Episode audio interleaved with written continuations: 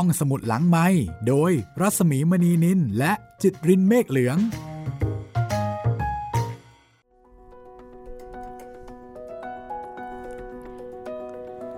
สวัสดีค่ะ ได้เวลาของห้องสมุดหลังใหม่อีกครั้งหนึ่งแล้วนะคะ กับหลายท่านที่กำลังรอคอยข้ามภพข้ามชาติสวัสดีคุณจิตริน สวัสดีครับพี่หมีครับ วันนี้มาถึงตอนที่ 13 แล้วนะคะ ก็ใกล้ถึงจุดที่มีการคลี่คลายประเด็น ปมปัญหาทุกสิ่งทุกอย่างไปทุกทีทุกทีแล้วค่ะ แล้วก็วันนี้ก็มาถึงตอนที่ ก็กำลังมีความหวังอีกครั้งหนึ่งนะคะ กับการตามหาคุณยายบัวคลี่นะคะครับผมที่ผิดหวังมาครั้งแล้วครั้งเล่า ตอนนี้นี่ใกล้มากถึงมากที่สุดแล้วครับ เรียกว่าเจอแล้วก็ไม่ผิด ตอนนี้อยู่ที่ขนำตะเม่นนะคะ ครับ แล้วก็กำลังไปหาคุณยาย ซึ่งคุณยายอยู่ที่โรงพยาบาล ครับ คือตอนแรกก็ไปหาที่บ้านคุณยายแหละ แต่ว่าไม่เจอ แล้วก็สอบถามไปสอบถามมาก็รู้ว่าอ๋ออยู่ที่โรงพยาบาล คุณยายท่านนี้เป็นคุณยายโบครีที่สามอ๋อคุณยายโบครีที่สี่ ที่สี่ครับอ่าคือผิดหวังมาแล้วสามครั้งนะคะเฉียดเฉียดๆไปสามรอบ มีความหวังเต็มเปี่ยมทุกครั้ง คราวนี้ ความหวังสามครั้งนั่นก็มาบวกรวมกันนะคะครับพุ่งมาที่คุณยายบัวคลี่ท่านที่กำลังจะเจอเจอ และนี่คือนวนิยายข้ามภพข้ามชาติ ของครูข้างวังค่ะ จัดพิมพ์โดยแพรวสำนักพิมพ์ ซึ่งเราก็นำเสนอให้ได้ฟังกันนะคะ ทุกวันจันทร์ วันพุธ แล้วก็วันศุกร์เช้าตรู่เวลาประมาณสักหก6โมโมงงนะคะ ตื่นมาเจอเลยได้ข้ามภพข้ามชาติกันเลย กับหลายช่องทางค่ะ ครับผมข้ามภพข้ามชาติกันได้ ทุกๆช่องทางของไทย PBS Podcast นะครับ ทั้งทางเว็บไซต์แล้วก็แอปพลิเคชันของไทย PBS Podcast ทาง Spotify Google Apple Podcast Podbean แล้วก็ทาง YouTube ครับผม ตอนนี้หลายคนบอกว่าติดราวกับซีรีส์เกาหลีนะคะ โอ้โห แล้วติดกันทุกคนทุกเพศทุกวัยเลยครับ ล่าสุดมีวัยรุ่นครับอืม inbox มาแล้วก็บอกว่า เออ ติดมากเลยเนี่ยแหมอยากให้มีกลับมา 5 วันเหมือนเดิม พูดตรงกับเอ่อเจ้าของร้าน laundryเจ้าของร้าน laundry laundry ซักรีดอ๋อครับครับ รีดผ้าไป ก็ฟังไป แล้วก็บอกว่าโอ้โหพอหมดนี่เกิดอาการของขาดทันที เพราะว่าต้องรอไปอีกหนึ่งวันนะคะ ยิ่งวันศุกร์นี่ต้องรอไปอีกสองวันครับ ตอนนี้รอคอยตอนเช้ามาก ๆ เลยค่ะ ถ้ารอไม่ไหวก็แนะนำย้อนกลับไปฟังตอนที่1ซ้ำอีกรอบหนึงนะครับ หรือไม่ก็ลองฟังเรื่องอื่นๆ ของห้องสมุดหลังไม่รอไปก่อนก็ได้นะครับ เรายังมี โอ้โหหนังสือวรรณกรรม นิยายหลายเล่ม ให้ทุกคนได้ฟังกัน แต่ตอนนี้นะคะ หลายคนคงจะบอกว่า เข้าเรื่องสักทีเถอะ ใช่ ฉันรอฟังอยู่ อะ ไปกันเลยค่ะ กับตอนที่ 13 ข้ามภพข้ามชาตินะคะ ตอนนี้อยู่ที่ขนำตะเม่นค่ะ ไปเลยค่ะ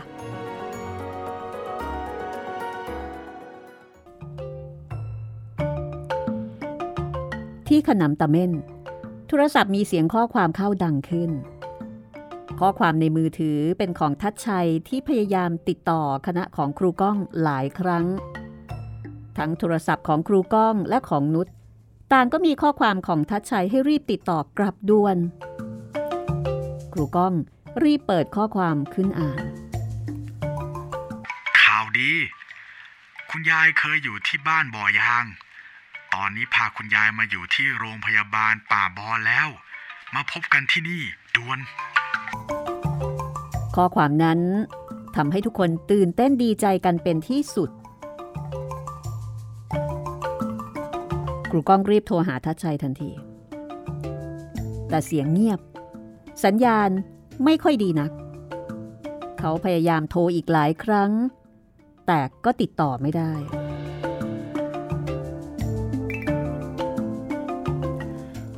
ผมจึงตัดสินใจบอกให้ทุกคนขึ้นรถ เพื่อมุ่งหน้าย้อนกลับไปที่โรงพยาบาลป่าบอน ซึ่งอยู่ห่างไป 16 กิโลเมตรทันที เราร่ำลาน้องอาสาสมัคร และกล่าวขอบคุณด้วยความซาบซึ้งใจ แล้วก็ลากนุชที่แทบจะคลานขึ้นรถ เสียดายที่ผมขับรถไม่เป็น มิฉะนั้นนุชคงไม่ต้องเหนื่อยถึงเพียงนี้ แต่ก็เอาเถอะ ถือว่าได้เผาผลาญไขมันครั้งใหญ่ในวันเดียว นุชควรดีใจแล้วก็ขอบคุณผมด้วยซ้ำนึกแล้วก็ให้ขำยิ่งนัก ขณะจะออกเดินทาง ครูก้องเอากล่องไม้ขึ้นมา ยกมือไหว้ พากันดีใจเป็นที่สุด หยิบกระเป๋าที่มีแหวนนโมออกมาไหว้ด้วย อธิษฐานถึงคุณยายอมรศรี รูหมอโนราที่บ้านท่าแค ซึ่งได้ไปกราบมาเมื่อตอนกลางวัน นึกถึงจิตวิญญาณของขนัง ที่ทุกคนได้นำกลับมาสู่บ้านเกิด แล้วก็คิดว่า คราวนี้เรื่องราวน่าจะจบกันเสียที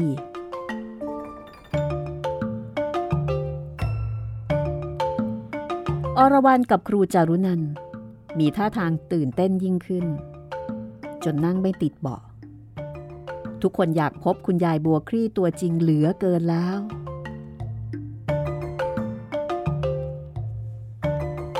แล้วนุชก็พาทุกคนย้อนกลับไปที่โรงพยาบาล โดยมีกุณธิดาเป็นคนบอกทาง เมื่อรถเริ่มวิ่งออกจากขนำตะเม่น เมฆครึ้ม ฝนตั้งเขาทะมึนมาจากไหนไม่ทราบ ตอนนี้ฟ้ามืดไปทั่วฟ้า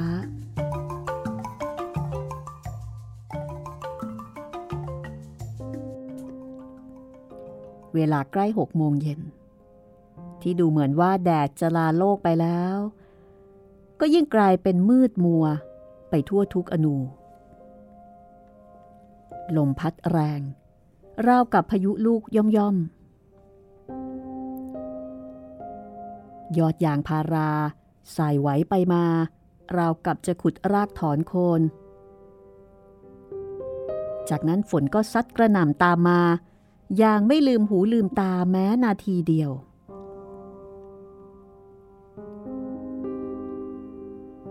นุชพยายามประคองรถ โดยขับอย่างช้าๆ ไม่รีบเร่ง ถือความปลอดภัยเป็นสิ่งสำคัญ ค่อยๆ คืบคลานไป เหมือนใครจะวิ่งตามรถก็คงจะแซงไปได้ไม่ยากนัก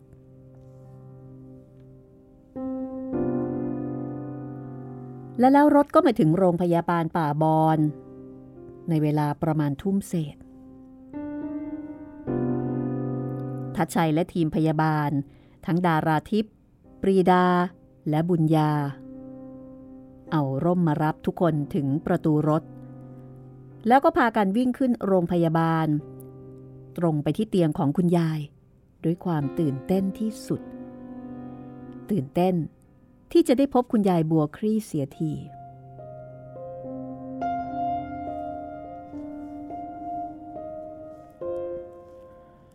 ดาราทิพย์บอกว่า คุณยายหลับเพราะไม่สบาย ตอนนี้คุณหมอฉีดยาให้แล้ว ต้องให้พักผ่อนมาก มีเพียงหลานบุญธรรมที่อยู่กับคุณยายเท่านั้น ที่พอจะให้เราถามข้อมูลได้ แต่ก็ไม่ค่อยทราบประวัติของคุณยายนัก เธอได้แต่บอกว่า ตนมาอยู่กับคุณยายตั้งแต่ยังเล็กๆ ทราบเพียงว่า คุณยายมาจากสงขลา ญาติคุณยายอยู่ที่บ้านบ่อยางจังหวัดสงขลากำลังเดินทางมา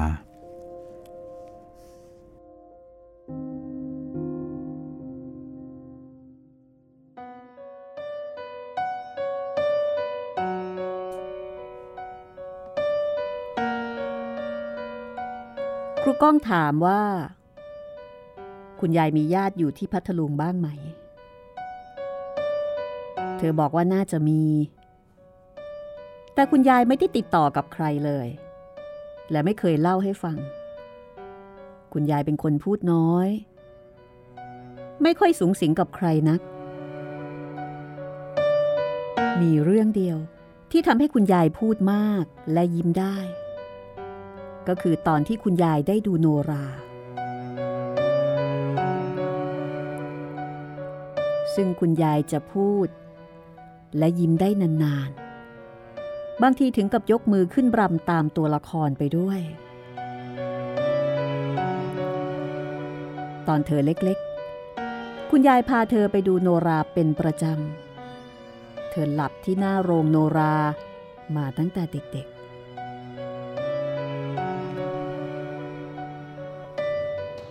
อถามว่าพวกเรามาตามหายายเธอเพราะอะไร ผมก็บอกเพียงว่า ตามหาญาติให้เด็กผู้หญิงที่มาด้วย แล้วผมก็แนะนำให้เธอรู้จักกับอรวรันอรวรันเดินมาที่ริมเตียง ใช้มือ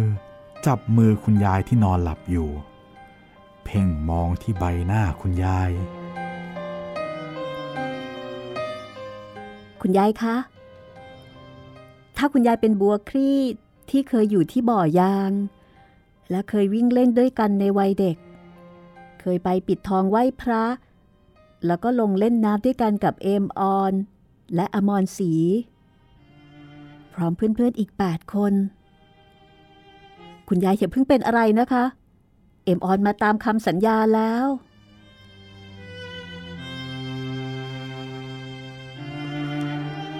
ทุกคนยืนตั้งใจฟังอรวรันพูดกับคุณยายที่นอนหลับอยู่บนเตียง พยาบาลทุกคนไม่ทราบว่าข้อความที่อรวรันส่งถึงคุณยาย มีความสำคัญอย่างไร แต่ผมกับครูจารุนันและนุชรอลุ้นจนใจสั่นจากนั้นดาราทิพย์ก็บอกว่าขอให้คุณยายได้พักผ่อนก่อน อให้ทุกคนไปรอญาติคุณยาย อยู่ที่หน้าห้องพักดีกว่า จะได้ไม่รบกวนคุณยาย ครูก้องและทุกคนจึงออกมารอญาติคุณยายที่หน้าห้อง ด้วยใจที่ลุ้นระทึก ว่าคุณยายจะตื่นตอนไหน ญาติคุณยายจะมาเมื่อไหร่ ครูก้องรีบวิ่งไปเปิดรถ ดูกล่องไม้ที่ใส่สร้อยลูกปัดโนราในกระเป๋าครูจารุนันอีกครั้ง ว่าอยู่พร้อมหรือไม่ ผมกลับมาขออนุญาตเพื่อนๆพยาบาล ไปนั่งในที่ส่วนตัว ที่ผม ครูจารุนันอรวรันและนุชจะสามารถปรึกษาเรื่องของเรากันได้ ส่วนทัดชัย ผมขอให้เขา ช่วยรอดูว่าญาติคุณยายมาถึงเมื่อไหร่ พื่อนพยาบาลก็หาห้องให้เราเป็นการส่วนตัว เราจึงไปนั่งปรึกษากันทันที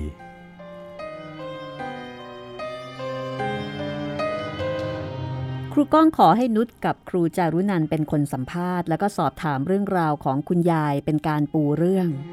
โดยที่ตัวเขาจะคอยนั่งฟังแล้วก็เสริมให้ในบางช่วง ส่วนอรวรันก็คงต้องพยายามทำให้ญาติของคุณยายเชื่อ ว่าเธอมาจากอดีตเมื่อชาติก่อน เพื่อตามหาเพื่อนในชาตินี้ แต่ทุกคนก็รู้สึกหวั่นใจ ว่าญาติของคุณยายจะเชื่อหรือไม่ หรือว่าจะพูดแบบไหนกันดี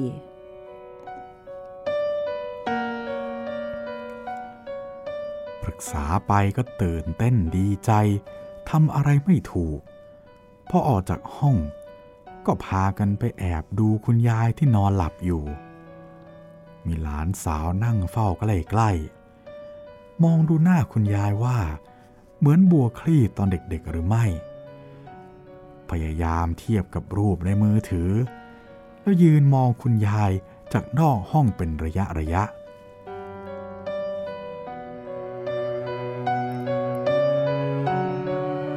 เมื่อฝนฟ้าค่อยซาเม็ด ราวๆสองทุ่ม รถกระบะคันหนึ่งก็แล่นเข้ามาในโรงพยาบาล ครูก้อง อรวรันและครูจารุนันแทบจะรีบวิ่งออกไปรับคนในรถคันนั้น ดีที่นุชดึงมือเอาไว้ ผู้ที่มา เป็นผู้หญิงและผู้ชาย ดูสูงวัยทั้งคู่ ท่าทางจะเป็นสามีภรรยากัน ทั้งคู่เดินขึ้นมา โดยมีหลานสาวคุณยายเดินออกไปสวัสดี คนผู้หญิงถามไถ่อาการคุณยาย ดาราทิพย์ก็บอกว่า คุณยายมีความดันโลหิตสูง มีไข้สูง อ่อนเพลีย แต่คุณหมอให้ยาลดไข้แล้ว ดูท่าทาง เธอกับสามี ค่อยสบายใจขึ้นเมื่อได้ฟังคำตอบ หลังจากคนทั้งคู่ได้เข้าไปดูคุณยายแล้ว ครูก้องกับครูจารุนันก็ไม่รอช้า รีบเชิญมานั่งคุย โดยที่มีนุชกับอรวรันนั่งอยู่ด้วย ในขณะที่ทัชชัยกับกุลธิดาและพยาบาลคนอื่นๆ ต่างปลีกตัวไปหาที่นั่งแยกออกไป เพื่อเปิดโอกาส ให้ได้คุยกันเป็นส่วนตัว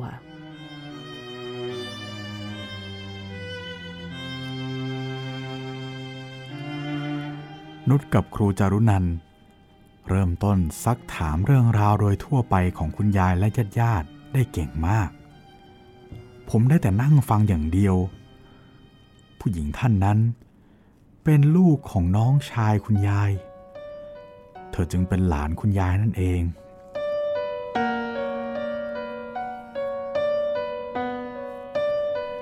ธอบอกว่าคุณยายชื่อบัวคลี่จริง ๆ อายุราว 97 แล้ว ถึงตอนนี้ พวกเราต่างหันมามองหน้ากัน แม่เจ้าพระคุณเอ้ย อายุก็ช่างใกล้เคียงกันนัก ครูจารุนันจึงเริ่มเปิดฉากถามเข้าเรื่องที่เราต้องการทันที โดยถามว่า คนทั้งสอง มาจากบ่อยางใช่หรือไม่ เขาตอบว่าใช่ พวกเราแทบจะร้องชัยโยออกมาดัง ๆ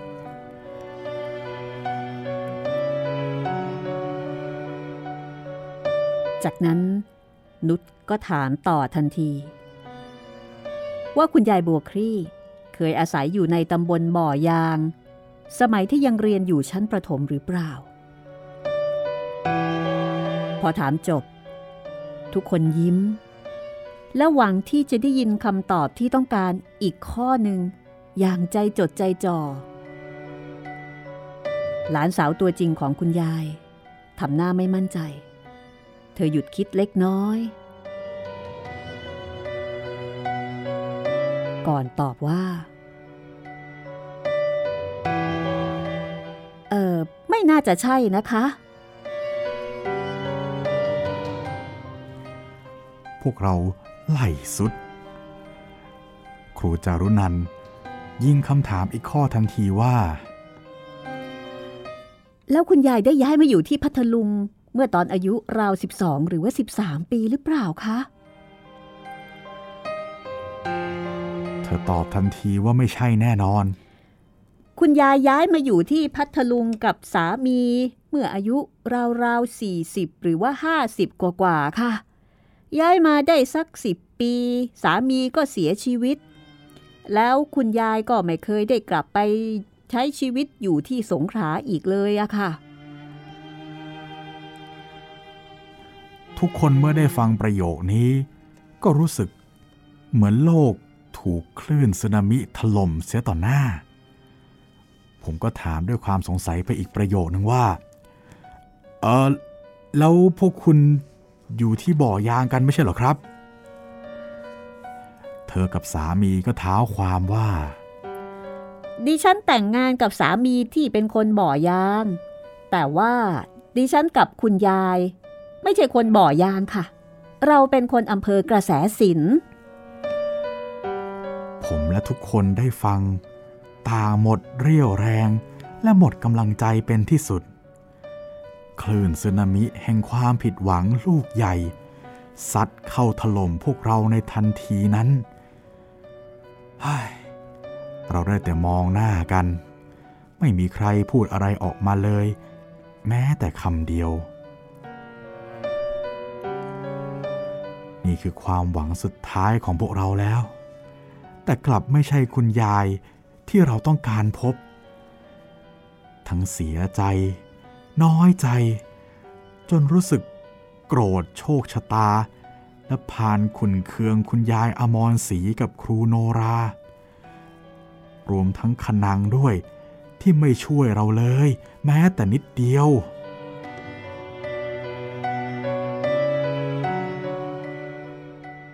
ครูก้องกล่าวขอบคุณบุคคลทั้งสอง จากนั้นก็ขอปลีกตัวออกมาในที่สุด ข้างฝ่ายครูจารุนันกับนุชก็เดินมาตบไหล่ครูก้องเบาๆ แล้วก็พูดให้กำลังใจข้างฝ่ายอรวรันก็มีสีหน้าเสียใจ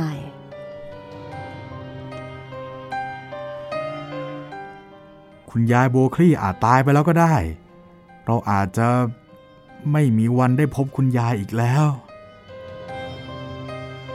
ครูก้องเอ่ยด้วยความเสียใจแล้วก็ท้อใจ นุชและครูจารุนันก็ได้แต่ปลอบใจ ส่วนทัชชัยก็บอกว่าเฮ้อย่าสิ้นหวัง ตราบเท่าที่ลมหายใจยังอยู่สิ เมื่อเริ่มทำใจได้ ทั้งหมดจึงต้องเดินทางกลับ ครูก้องและคณะขอเป็นคนออกค่าใช้จ่ายสำหรับคุณยายบัวครี่ท่านนี้ทั้งหมด และขอความอนุเคราะห์ ให้โรงพยาบาลทำใบส่งตัว ส่งคุณยายไปรักษาที่โรงพยาบาลสงขลาตามความสะดวกของญาติคุณยาย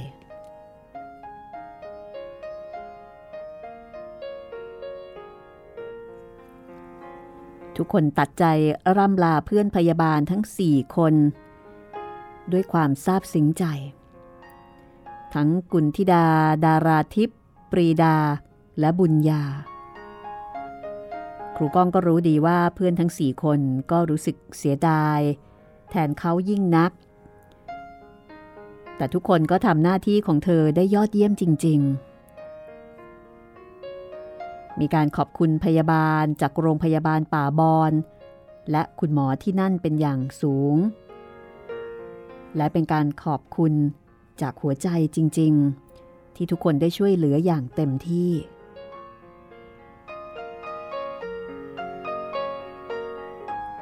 ก่อนกลับ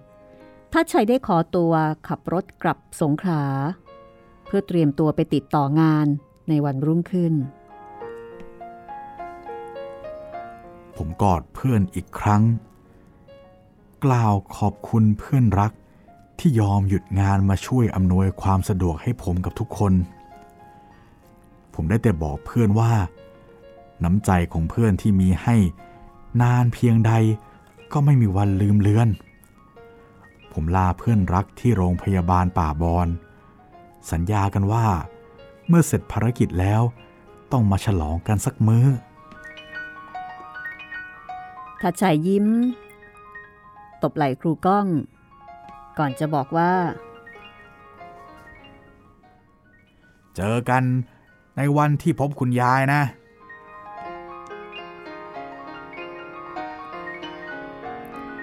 แม้ว่าทัดชัยจะให้กำลังใจ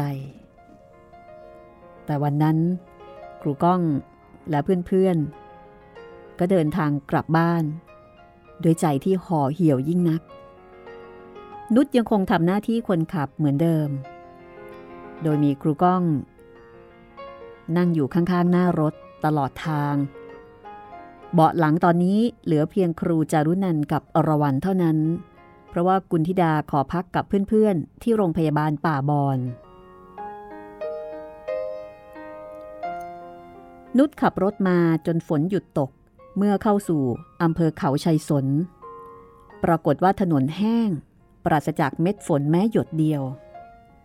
จึงลงแวะกินข้าวมื้อค่ำที่อำเภอเขาชัยสนราวสองทุ่มเศษ แม่ค้าบอกว่า โอ้ย ที่เขาชัยสนฝนไม่ตกเลย มีแต่เมฆตั้งเขามืดครึ้มไปทั่ว แล้วลมก็หอบเมฆไปฝั่งป่าบอนนั่นละ นั่นไง พวกเราจึงโดนทั้งพายุทั้งฝนเสยชุดใหญ่ พอกินข้าวเสร็จ ก็ขับรถต่อมาจนเข้าสู่หมู่บ้านท่าแคอีกครั้ง เมื่อจะขับผ่านท่าแครถที่ขับมาดีๆ ก็ดับเสดื้อๆ เอาอีกแล้วไหม่ล่ะ ช่างมาดับตรงใกล้วัดท่าแคเสียด้วยสิ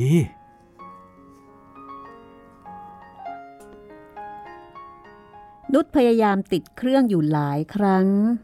แต่ก็ไม่เป็นผล เธอลงไปเปิดกระโปรงหน้ารถ ส่องดูขั้วแบตเตอรี่ ว่ามันหลวมเหมือนเมื่อคราวไปทะเลน้อยหรือเปล่า พอคิดได้ดังนี้ ครูก้องก็เกิดอาการขนลุกอีกรอบหนึ่ง แต่วันนี้ทัดชัยไม่อยู่ด้วย ส่วนนุชก็ไม่รู้เรื่องพี่ชายปริศนาบนสะพานเฉลิมพระเกียรติ ครูก้องจึงได้แต่ยกมือไหว้ แล้วก็นึกหวาดหวั่นในใจเงียบๆอยู่คนเดียว คุณยายอมรศรีครับ อย่าแกล้งลูกๆหลานๆเลยนะครับ คุ้มครองลูกๆหลานๆด้วยนะครับ คุณยาย ครูก้องพนมมือไหว้ แล้วก็พูดเสียงดัง สงสัยคุณยายอมรศรีคงอยากดูโนราที่วัดท่าแคแน่ๆเลย เพราะว่าเมื่อวานฝนตกเลยอดดู เราก็อยากดูมาก แต่ไม่ได้ดู นี่ธนุษติดเครื่องอีกครั้งแล้วติดนะ จะแวะเข้าวัดให้คุณยายดูโนราเสียให้อิ่มเชียวพอครูก้องพูดจบ ครูจารุนันก็หัวเราะหึ่ๆในลำคอ แต่ไม่กล้าให้เสียงดัง เพราะคงรู้สึกก็กลัวอยู่พอสมควร ส่วนอรวรันก็คงจะชอบใจ เพราะว่าเห็นขำคิกคักอยู่ในรถข้ามฝ่ายนุชเธอก็รีบ ปิดกระโปรงหน้ารถ แล้วก็เดินมาขึ้นรถทันที พร้อมกับบน่น ก้องนี่ แกนี่บ้าจริง ๆ พูดอะไรก็ไม่รู้ นุชขึ้นรถ เขานั่งที่ แล้วก็ลองบิดกุญแจ ติดเครื่องรถอีกครั้ง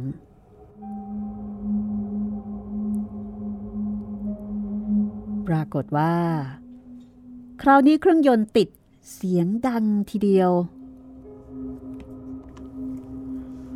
ไม่ต้องนึกภาพนะครับ ว่าคนบนรถจะอยู่กันในท่าไหน ผมว่าทุกคนตาเหลือกจนโตกว่าตานกเข้าแมวสักสามเท่าได้กระมัง เพื่อนนุชของผมก็ร้องเสียงดัง รีบเลี้ยวรถ ลงทางขวาเพื่อเข้าไปยังวัดท่าแคในบัดดล ครับครับครับ คุณยายครับ ผมจะพาคุณยายไปดูโนราแล้วครับ โอ้ยโอ้ยโอ้ยโอ้ยส่วนผม ก็ได้แต่มองหน้าครูจารุนันที มองหน้าอรวรันที สลับไปมาด้วยใจระทึก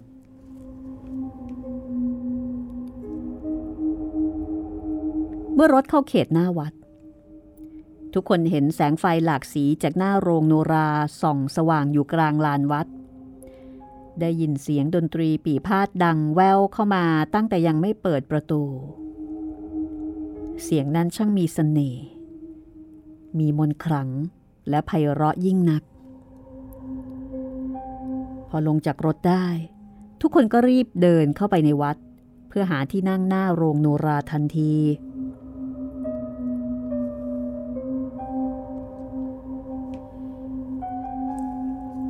อรวรันหยุดชะงักนิดนึงเมื่อเข้ามาในวัด เธอจับมือผมกับครูจารุนันให้หยุดตามเธอ อาจารย์คะ ที่นี่เหมือนที่ที่หนูฝัน ว่าได้มารำโนราตอนหลับบนรถไฟ ในวันที่ขึ้นไปกรุงเทพเลยค่ะ อาจารย์จำที่หนูเคยเล่าให้ฟังได้ไหมคะ ผมและครูจารุนันบอกว่าจำได้ ใช่แล้ว วัดท่าแคนี่ไง ที่อรวรันฝันถึง ผมจึงพาอรวรันกับครูจารุนัน เดินไปดูโรงโนราอีกโรงหนึ่ง ซึ่งสร้างแบบถาวร และได้เห็น เสาไม้แกะสลักรูปโนรา และศาลาที่เขียนว่าศาลาพ่อขุนศรัทธา ตรงตามที่อรวรันฝันทุกอย่าง เมื่อถึงตอนนี้ครูจารุนันท์ก็ยกมือขึ้นลูบขนแขนที่กำลังตั้งชันอีกครั้ง ส่วนอรวรันก็ดูประหลาดใจมากๆ นุชถามว่า นี่ เกิดอะไรขึ้นน่ะก้อง ออนเคยฝันว่ามาที่นี่แล้วครั้งหนึ่ง นุชได้ฟัง ก็ได้แต่ยืนทำหน้างวยงง เรารีบเดินมาที่โรงโนราชั่วคราว แต่ไม่ได้นั่งใกล้เวทีนัก เลือกถอยห่างมาพอประมาณ แต่มองได้ตรงกับโรงพอดี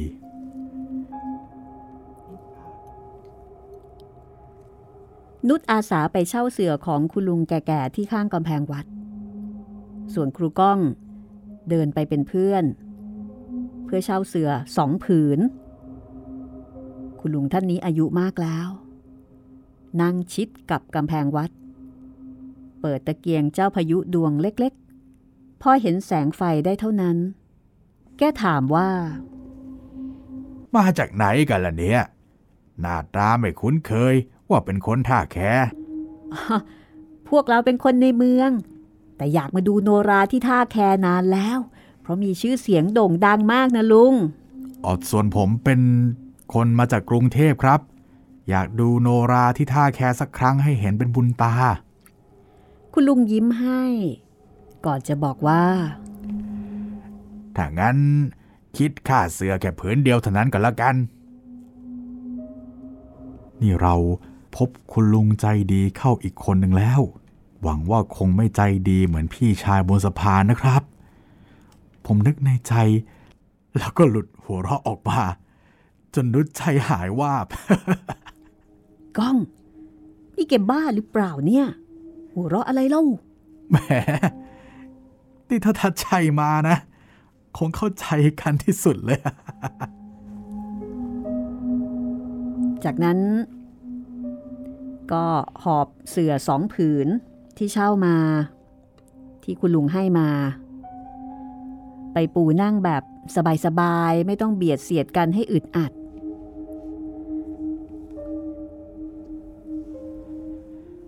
คุณยายครับ ดูซะให้เต็มอิ่มนะครับ ผมพามาดูถึงถิ่นกำเนิดของโนราเลยทีเดียวครับ ครูก้องก็บอกกับคุณยายอมรศรีเพื่อให้ท่านได้รับรู้ เพราะว่าได้สัญญากับคุณยายเอาไว้เมื่อสักครู่ คืนนี้ มีคนมาดูไม่มากนัก มองรอบตัวแล้วไม่น่าจะเกิน 50 คนส่วนใหญ่เป็นคนสูงอายุ และก็นั่งกับพื้น ไม่ได้นั่งเสืออย่างกลุ่มของครูก้อง และดูเหมือนว่า คนที่มาก็ไม่ได้สนใจคนรอบข้างสักเท่าไหร่ ทุกคนจ้องมองกันไปที่โรงโนราเป็นจุดเดียว รอยยิ้มเกลื่อนไปทั่วทั้งลานวัด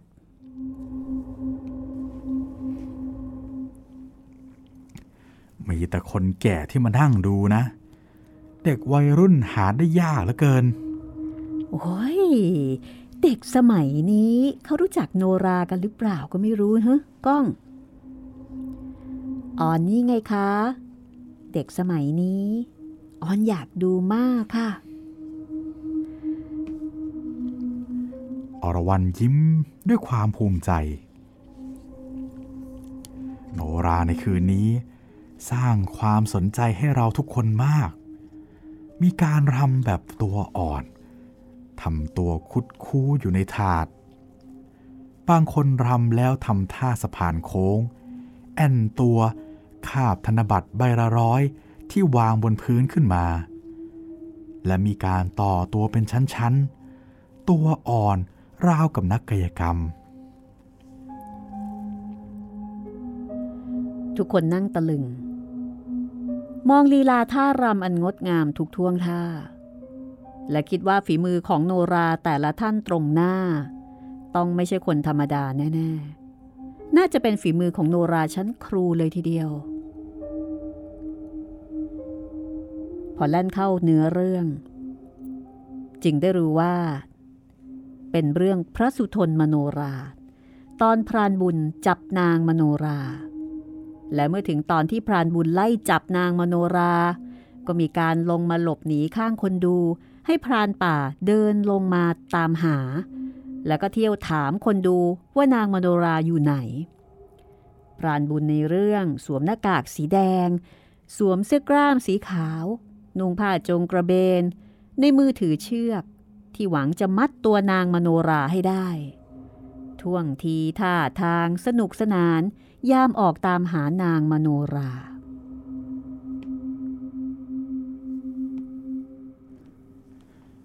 นางกินรีมโนรา ลงมาหลบในลานคนดูก่อน เธอดูเป็นเด็กสาววัยรุ่น แต่ฝีมือการร่ายรำงดงามอ่อนช้อย นางมโนราบินผ่านหน้าเราไป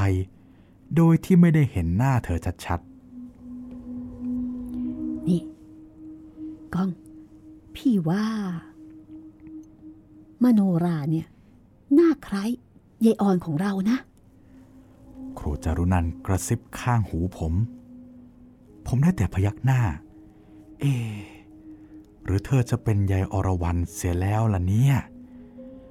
เราต่างพากันสงสัยใครรู้ ส่วนอรวรรณ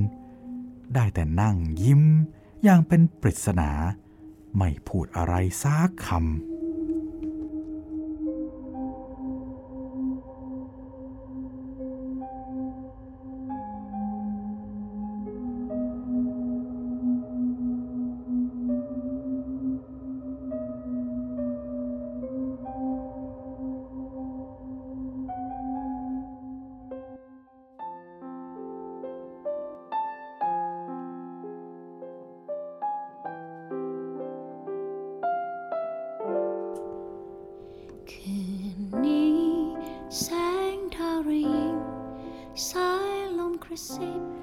คงจะฝากเอาไว้ตรงนี้ก่อนนะคะแล้วไปฝากให้คิดให้สงสัย มีเรื่องให้สงสัยกันอีกจนได้ไม่เจอจากก็พบกันสัญตญาอนต่อไปค่ะแม้ไกลกับตอนที่ 14 ของข้ามภพข้ามชาติผูกพันรักมันอย่าลืมนะคะสามารถติดตามรอคอยเธอ ห้องสมุดหลังใหม่ได้ทุกวันจันทร์วันพุธวันศุกร์แล้วก็สามารถติดต่อได้ 3 ช่องทาง ติดต่อมาได้ทางแฟนเพจ Facebook ไทย PBS Podcast นะครับ แฟนเพจของพี่หมีรัศมีมณีนินแล้วก็อีกช่องทางหนึ่งก็ทาง YouTube นะครับ ฟังคลิปไหน คอมเมนต์ไว้ใต้คลิปนั้นได้เลยครับผม